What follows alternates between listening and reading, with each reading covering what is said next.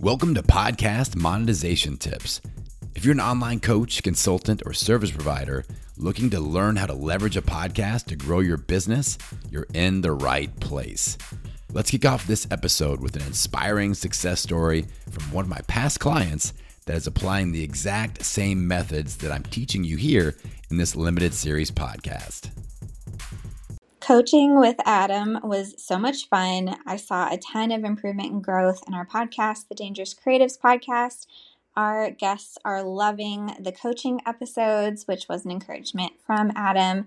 And we've seen our downloads go up a lot too. Not only that, but we have um, booked paid sponsors, been growing our coaching programs. And um, yeah, it's just really nice to feel like you have a friend in your corner. So definitely, definitely recommend working with Adam if you are starting to grow your podcast.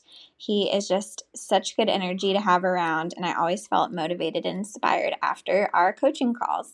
What's up, pod pals? Welcome to Podcast Monetization Tips. It's your buddy Adam, and in this episode, we're talking about three podcast audience growth strategies that actually work. You'll hear a lot of tips, uh, but these are three strategies that have actually worked for me for different types of niches uh, with my health podcast, with my business podcast. And these have worked for pretty much every client I've ever worked with. So, pretty good track record. All right. Three specific strategies looking at, at three different pillars. One pillar of podcast growth and marketing is social media. Another one is paid ads. Another one is leveraging other people's podcasts. All right. So let's talk about social media marketing first and just marketing in general. Uh, I've mentioned this a couple of times, but I've never gotten into the nitty gritty uh, details so far in this series. And this is my 72 hour marketing window strategy. So when I release a podcast episode, so a podcasting business school, I put out new episodes on Tuesdays. That's my first episode of the week. Uh, I look at a 72 hour marketing window. And my goal is to release five promotional assets within 72 hours. Now, why the 72 hours, you ask? Great question. Uh, there is an algorithmic sweet spot within the major podcast player apps like Apple and Spotify. And it works just like social media. So if I put up something on Instagram and it's a new post and I get a lot of comments and likes and activity in there, then Instagram shows that to more people. The same thing happens with podcast episodes. A new episode is like a new Instagram post, it's new content.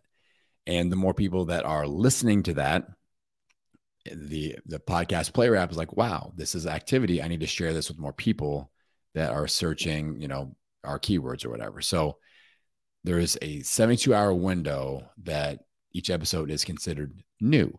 And if we have more people listening in that 72 hour window, the podcast player apps will share it to more people. All right. So it extends our organic reach and growth, which is very important. So, five assets within 72 hours. So, for me on Podcasting Business School, I release a new episode on Tuesday. Tuesday morning, I will put up a carousel post on Instagram with four top takeaways. Then in the evening, I'm usually going live talking about uh, some sort of through line topic. Then Wednesday morning, I do my um, newsletter where I will mention and link to the, the current episode. That's uh, marketing asset number three. Then I'll have some sort of Instagram reel uh, on Wednesday, which is uh, marketing asset number four. And then I'll have either another carousel post or I will do another Instagram reel on Thursday morning. That is marketing asset number five. And that hits our goal. Now you can do different assets. What you have to watch out for is some people will go, Oh, I did a video and I posted it on five social media platforms. That is one asset posted on five platforms. We need five individual unique marketing assets. So a video, a quote card, uh, a carousel post, a um, you know an email blast, a live stream. Those are all different marketing assets. We need five of those per episode in the first 72 hours. If you right now, if you are like a traditional podcast marketing strategy is, you know, just kind of drip it out over the week and then you roll into the next episode. But what I'm saying is compress all of that into the first 72 hours and you'll get much better results. Right. That is the first strategy that works. The second strategy is a paid ad platform uh, called Overcast. Overcast overcast.fm. That is the website, overcast.fm forward slash ads. You can place banner ads on the Overcast podcast app, which it's a listening app, just like Apple or Spotify. And they've got millions of downloads running through this app. It's a very popular app with Android users. And um, you can go on overcast.fm forward slash ads and you'll see an ad platform. Uh, there's like a chart that has all the different podcast niche topics like true crime, sports, business, education, spirituality, health, whatever. Same as all the ones that we're listed in. You can look at the category and then they will say if you place an ad, it's going to cost $500 or $1,000 or $120 or whatever. It's uh, it's daily volume based, demand based pricing. So as people buy more ads, the price goes up because they only allow five ads running on their platform per category. So as those are taken up, it'll eventually close out and you can't place an ad in that category until one of those spots opens up. They're 30 day ads. So they run for 30 days and they start immediately. All right. Now, when you look at each category, you can not only see the current price, which again changes daily, um, and it, it swings wildly. Like I've bought ads in the uh, the business category for $400 and I've seen them as high as $2,000. So that's how large of a swing you can see uh, based off of demand. But you'll see how many, uh, these are banner ads. So you can see how many people typically will get exposed to that banner um, in that niche. You'll see how many people typically tap on it and then how many subscribers actually hit the subscribe button. Like hit the subscribe button that is tracked, which is great. So maybe they'll say, hey, uh, the typical ad in this category will get 25 to 50 new subscribers. So those are subscribers, not downloads. So for the person that's doing 20 downloads per episode and they've got 50 episodes, all of a sudden you add 50 subscribers that are listening and starting to binge on multiple episodes. You just added hundreds of downloads per episode. So this is a great way to get to that first benchmark that we talked about of 125 downloads per episode. So um, a goal to shoot for on this platform specifically will be paying less than $7 per new subscriber. So they'll say, hey, this is going to be, um, you know, you're going to get between 25 and 45 new subscribers. Here's the price per new subscriber our average person is, is seeing. And it might be like $20 per new subscriber or $10. But if it drops below seven based off of the current price, I would jump on that if that's your category. Now, we also want to look outside of our category. So, obviously, my category I mainly focus on business or education. I do pretty well with that with my show, Podcasting Business School. But I'll run ads in sports, I'll run ads in true crime, I'll run ads in news, I'll run ads in comedy because I find that my listeners basically, I ask my listeners, I go outside of business podcasts, what other kinds of podcasts you listen to? Because I want to find more people like you. And these are the categories that they tell me, you know, true crime, comedy, news, sports. So I run ads in those categories because those are types of podcasts that my ideal listeners slash ideal clients are actually listening to. So talk to your clients, talk to your listeners, and go, hey, outside of my niche, what other categories of podcasts are you listening to? And you can run ads because some of those, like the sports category, is always way less expensive than the business category. I ran a sports ad for like 120 bucks, got 50 new subscribers. Awesome. Great return on investment there. All right.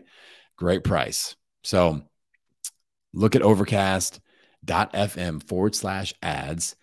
And what I would recommend, pro tip, don't buy an ad as soon as you go on there because you can be like, oh my God, I got to grab this category. Kind of set up three to four target categories that you want to watch and watch them daily for at least a week.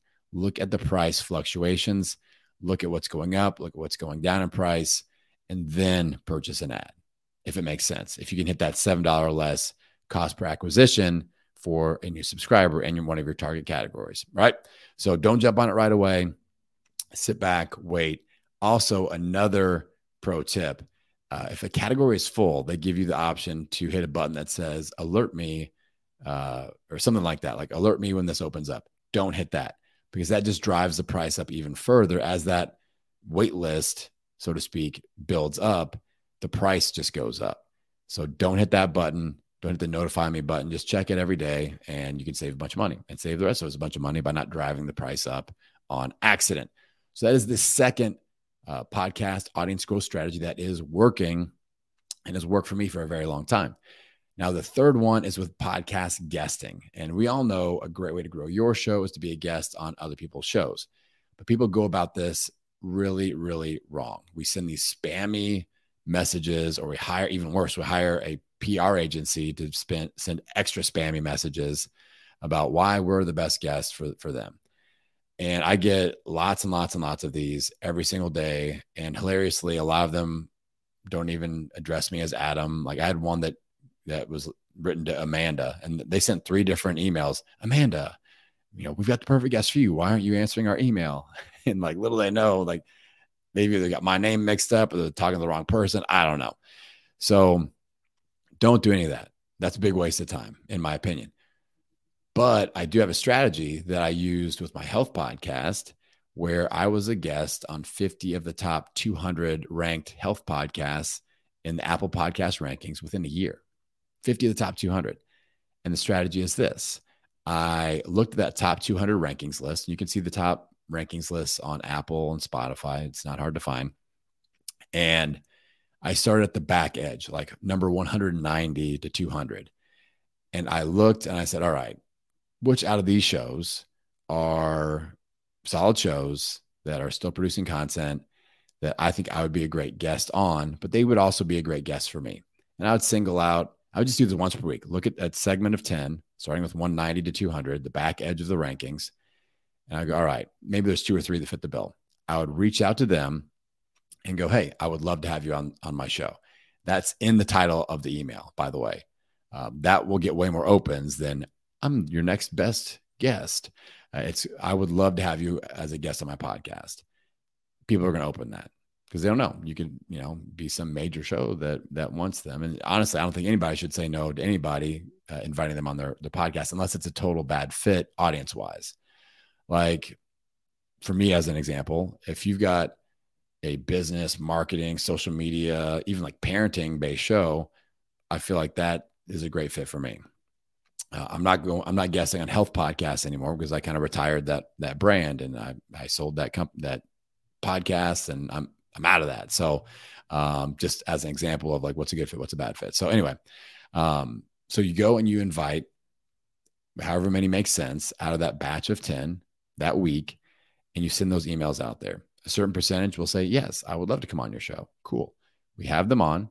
We have them on for a great interview and about half the time I would get invited uh, as a guest on their show at by the end of the interview.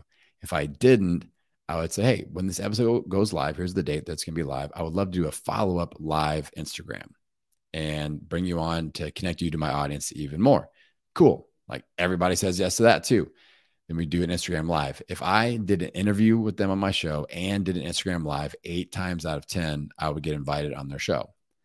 So I'm inviting all these people that are top 200 ranked podcasts, and I'm making friends. I'm adding value at least once, maybe twice, maybe more than that. And not only am I getting invited on their show, I've developed business partnerships. Uh, I'm speaking to masterminds, like I'm speaking on stages because of these invites. So this is so much more of an effective strategy than spammy emails saying, Hey, I'd be a great guest on your show. Here's why. Like playing the long game, adding value first, making friends, building an actual relationship, and just playing that long tail game. It works. It worked for me and it'll work for you. So that is the third strategy that will work. If you want to be a guest on more shows. Now, I'm not huge on having a bunch of guests on my show, Podcasting Business School. Like I, I very rarely do that. Like I stick pretty tight to my two thirds content rule where, you know, two thirds of my content, I'm positioned as the expert. That means only one third of the time, one third of the episodes I can have a guest on. But I will be very strategic with those guests. I'll be like, do they have a podcast? If they don't have a podcast, probably not going to have them on unless they are doing something incredible and amazing that my audience needs to know about that would benefit podcasters. But if they don't have a podcast, I think I could be on. They're probably not going to get on. All right. So even if uh, you aren't going to like have tons and tons of guests, which I, I recommend against as service providers, that's not a great strategy for us.